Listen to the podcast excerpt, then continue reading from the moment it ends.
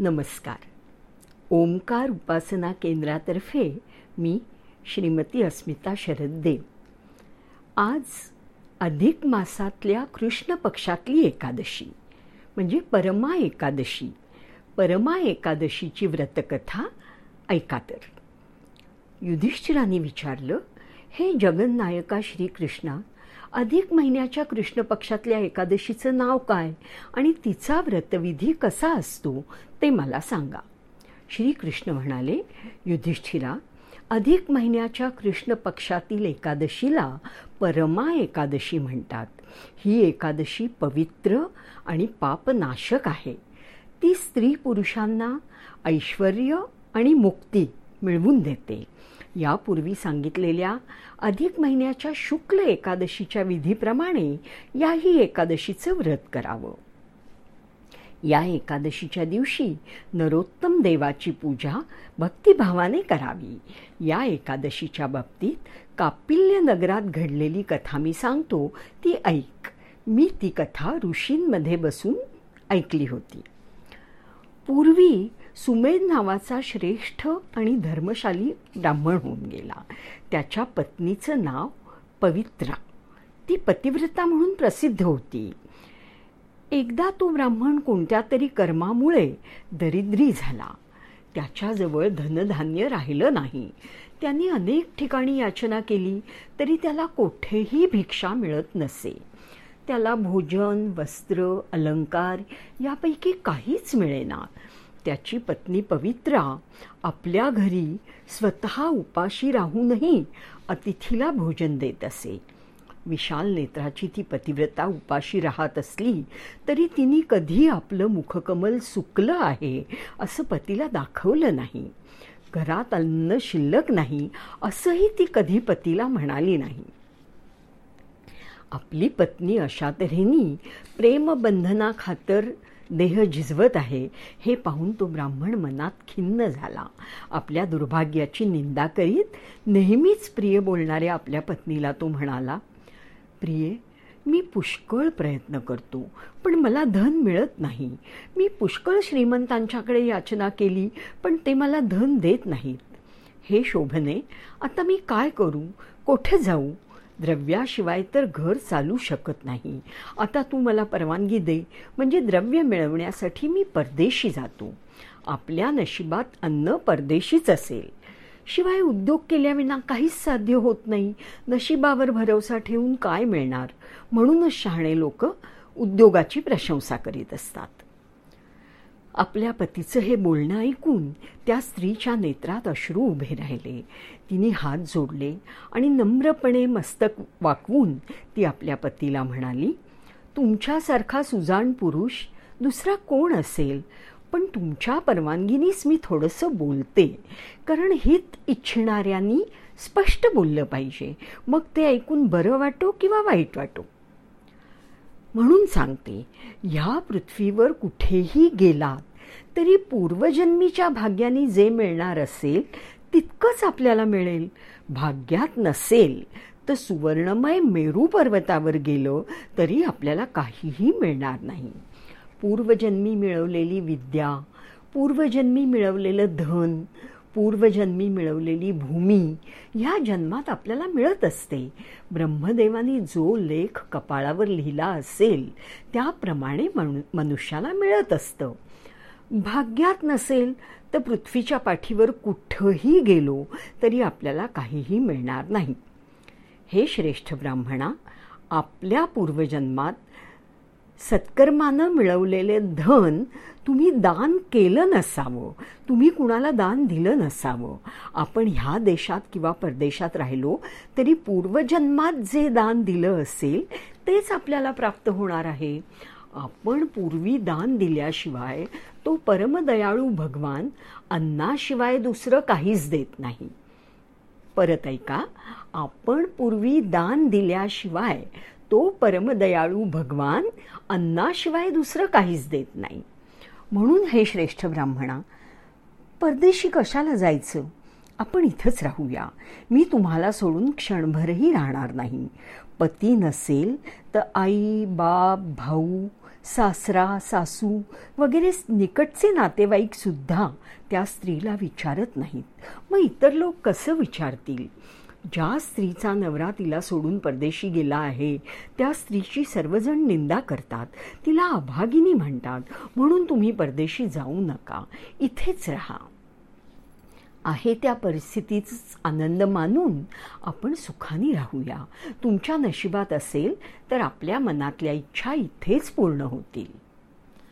आपल्या पत्नीचं हे बोलणं ऐकून तो हुशार ब्राह्मण परदेशी न जाता तिथंच राहिला. इतक्यात मुनिश्रेष्ठ कौंडिण्य तिथे आला. त्याला पाहून सुमेधा ब्राह्मणाला फार आनंद झाला. त्यांनी आपल्या पत्नीसह कौंडिण्य ऋषींना अनेक साष्टांग नमस्कार घातले. तो ब्राह्मण ऋषींना म्हणाला माझ्या भाग्यानीच आज मला तुमचं दर्शन घडलं आहे. मी धन्य आहे. तुमचं दर्शन झाल्यामुळे मला माझं जीवन सफल झालंय असं वाटतंय. नंतर त्या सुमेधा ब्राह्मणांनी त्या ऋषीची पूजा केली आणि त्याला भोजन दिलं. भोजनानंतर त्या पतिव्रतेनं विचारलं हे श्रेष्ठ ब्राह्मणा आमच्या दारिद्र्याचा नाश कोणत्या उपायाने होईल? आमच्यासारख्या संसारी माणसांना विद्या आणि धन दानाशिवाय दुसऱ्या कुठल्या उपायांनी मिळतील? माझा पती आता ही बाई असं का विचारतीये बरं? दान करायला तिच्याकडे काहीच नाही आहे त्यामुळे ती म्हणतीये आमच्यासारख्या संसारी माणसांना विद्या आणि धन दानाशिवाय दुसऱ्या कुठल्या उपायांनी मिळतील? माझा पती मला इथेच ठेवून परदेशी धन मिळवण्यासाठी याचना करायला जायचा विचार करतोय. मी पतीला विनंती केली आणि दिल्याशिवाय काही प्राप्त होत नाही असा युक्तिवाद करून त्याला इथंच रोखून धरलं आहे. हे मुनिश्रेष्ठा माझ्या भाग्यानीच तू आज इथे आला आहेस. तुझ्या कृपेनं माझं दारिद्र्य खात्रीनं नष्ट होईल. हे कृपासागरा ब्राह्मण श्रेष्ठा माझं दारिद्र्य खरोखर नष्ट होईल असं व्रत तीर्थ किंवा तप असेल तर ते मला सांगा. उत्तम शिलाच्या त्या ब्राह्मण पत्नीचं हे बोलणं ऐकून कौंडिन्य ऋषींनी मनात विचार केला आणि नंतर सर्व पाप नष्ट करणारं आणि दुःख दारिद्र्याचा नाश करणारं उत्तम व्रत तिला सांगितलं. कौंडिन्य ऋषी तिला म्हणाले अधिक महिन्याच्या कृष्ण पक्षात परमा नावाची एकादशी आहे.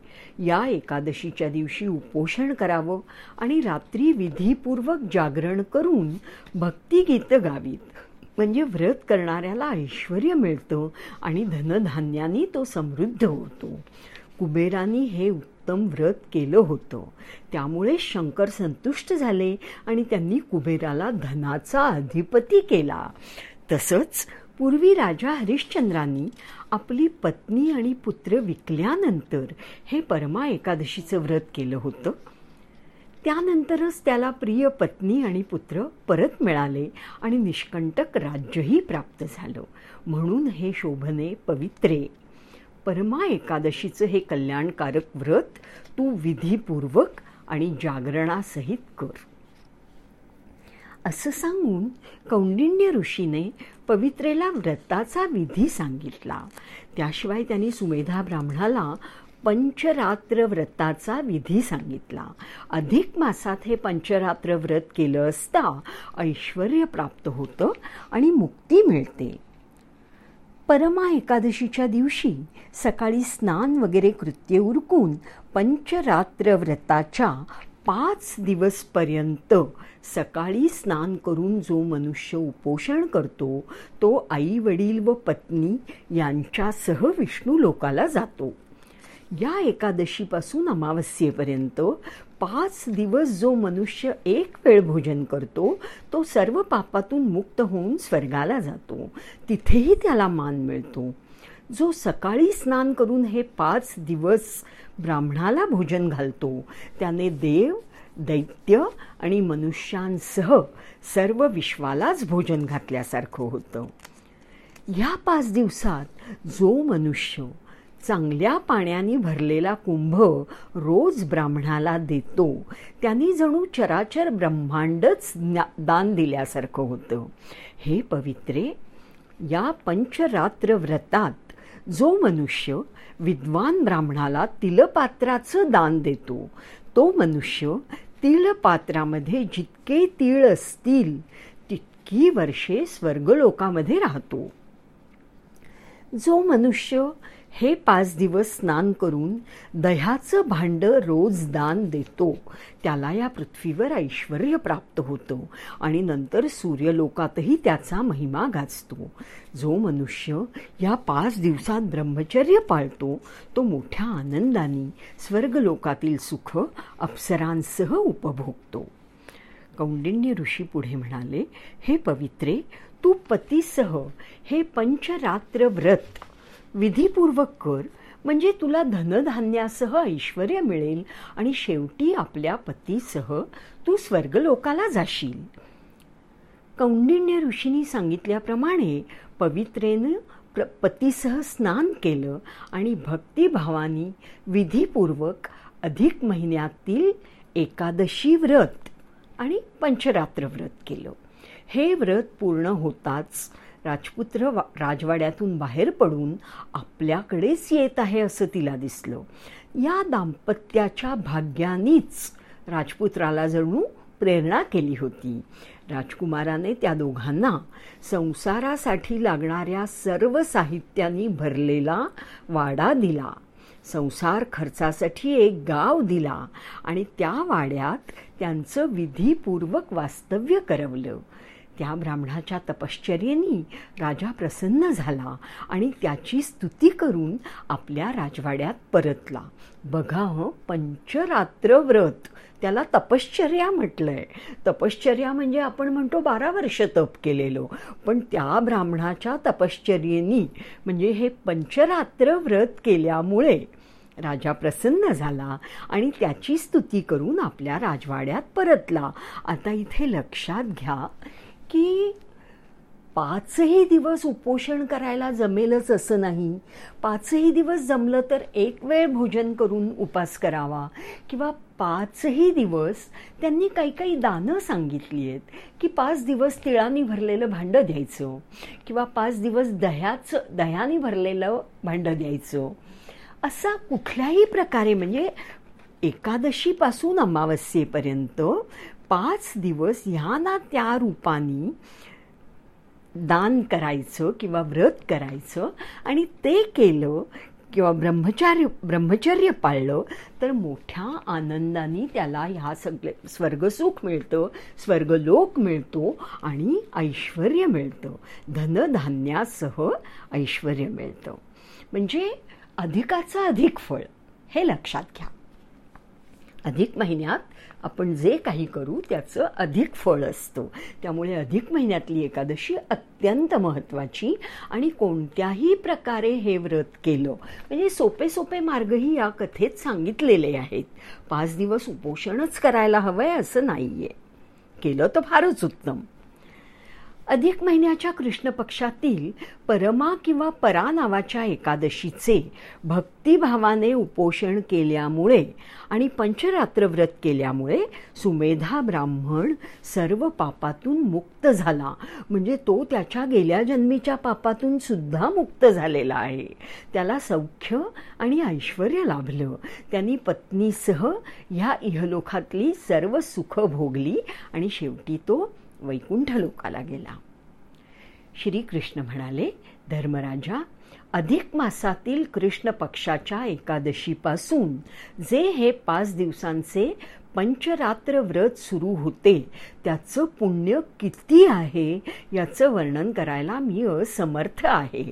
तरीही थोडक्यात सांगतो. म्हणजे आता ते व्रत केल्याने काय पुण्य मिळतं ते सांगतायत हं? ऐका.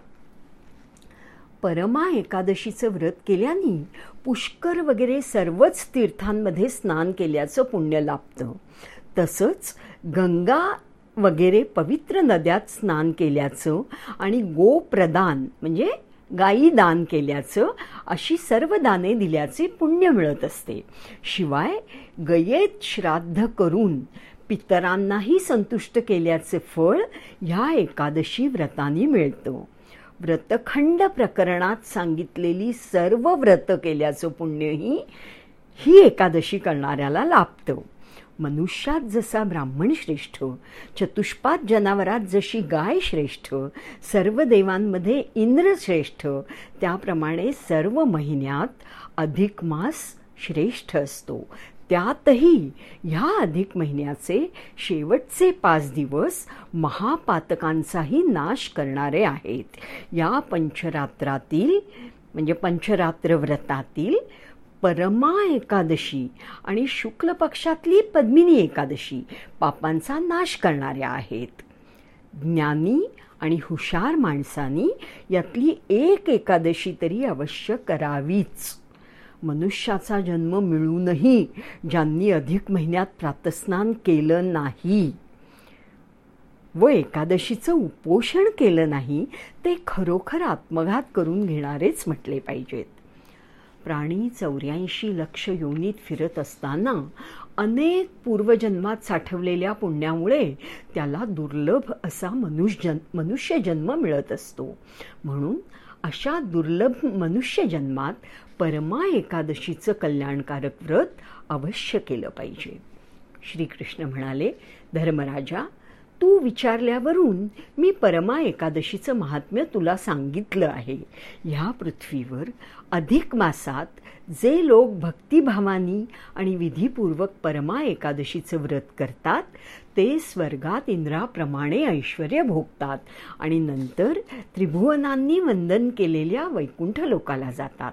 म्हणून हे धर्मराजा तू ह्या परमा एकादशीचं शुभ व्रत कर. ह्या परमा एकादशी व्रताचं महात्म्य वाचलं किंवा ऐकलं असताना हजार गायी दान दिल्याचं पुण्य लागतं. अधिक महिन्यातल्या परमा एकादशीचं महात्म्य पूर्ण झालं. श्रीकृष्णार्पणमस्तू शुभम भवतु श्रीरस्तु.